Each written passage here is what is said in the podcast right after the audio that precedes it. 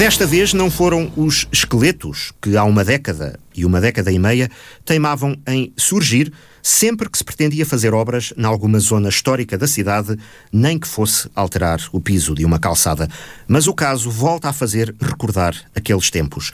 A obra de valorização da Estação Arqueológica do Mileu e de requalificação do Largo da Capela está parada há meses porque o projeto incluiria um passadiço sobre as ruínas, idêntico ao que se vê por todo o país em castelos, muralhas ou também vestígios da época romana, mas que, na Guarda, terá sido projetado sem o parecer das autoridades do património. E assim, a primeira intervenção de fundo, pensada para valorizar o que sobra do que terá sido o centro da Guarda Romana, tudo o resto, pela encosta dos castelos velhos acima, ficou debaixo de urbanizações, autorizadas na última década do século passado e já na primeira deste, com todos os pareceres técnicos oficialmente favoráveis.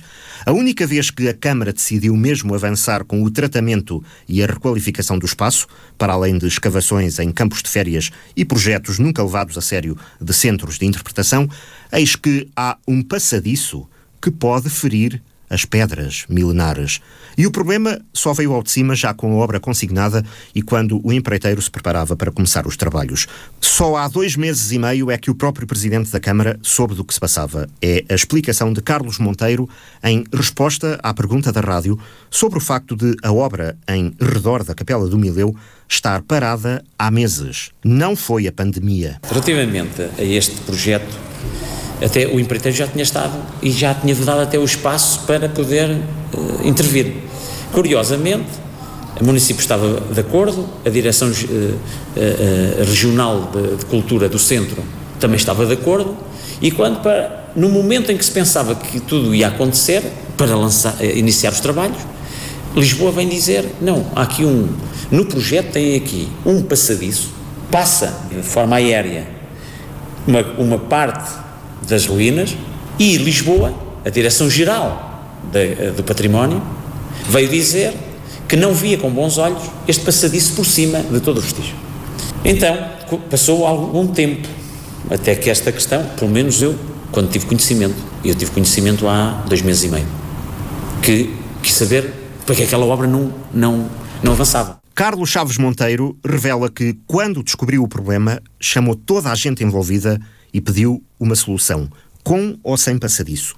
O que se fez foi marcar uma reunião técnica com o, o, o arqueólogo, também da Direção-Geral do Património, o, o, o representante da Direção Regional, o técnico da Câmara o, e o arqueólogo da Câmara.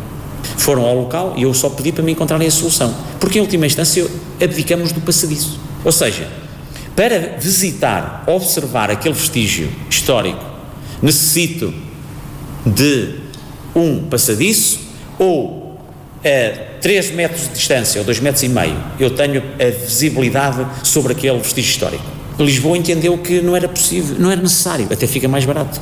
Se formos olhar, até fica barato. E não é necessário a pessoa estar em cima, chegar em cima do vestígio e observar esse vestígio.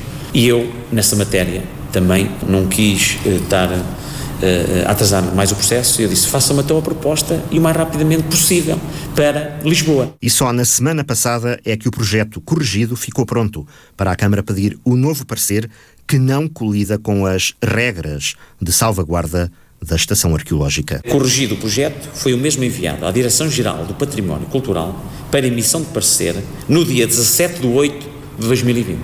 E eu, olha, houve a tal reunião técnica e no dia dezassete de agosto que eu pedi esta informação. É o próprio Presidente da Câmara que confessa não compreender a ausência do parecer que encravou todo o projeto. Um papel no meio de tantos que circulam para se fazer uma obra destas. Se me perguntasse, que já devíamos ter pedido há mais tempo, não sei porque é que não se pediu. Uh, uh, sei que há os estudos, há as avaliações, há as reuniões e estamos aqui com pareceres para a frente e para trás. Uh, pedi para hoje mesmo ligarem ao senhor arqueólogo se é possível ver já a resposta, sim ou não, obedecendo àquilo que era a proposta dele. Eu imagino, se eu quiser agora especular, imagino que indo nós ao encontro daquilo que foi a proposta do senhor arquiteto, ou arqueólogo, que nós possamos iniciar a obra imediatamente a seguir, porque está consignada, está entregue, só precisamos desse parecer e validar o início da obra. Isto é o que Carlos Monteiro espera, que agora sim as autoridades do património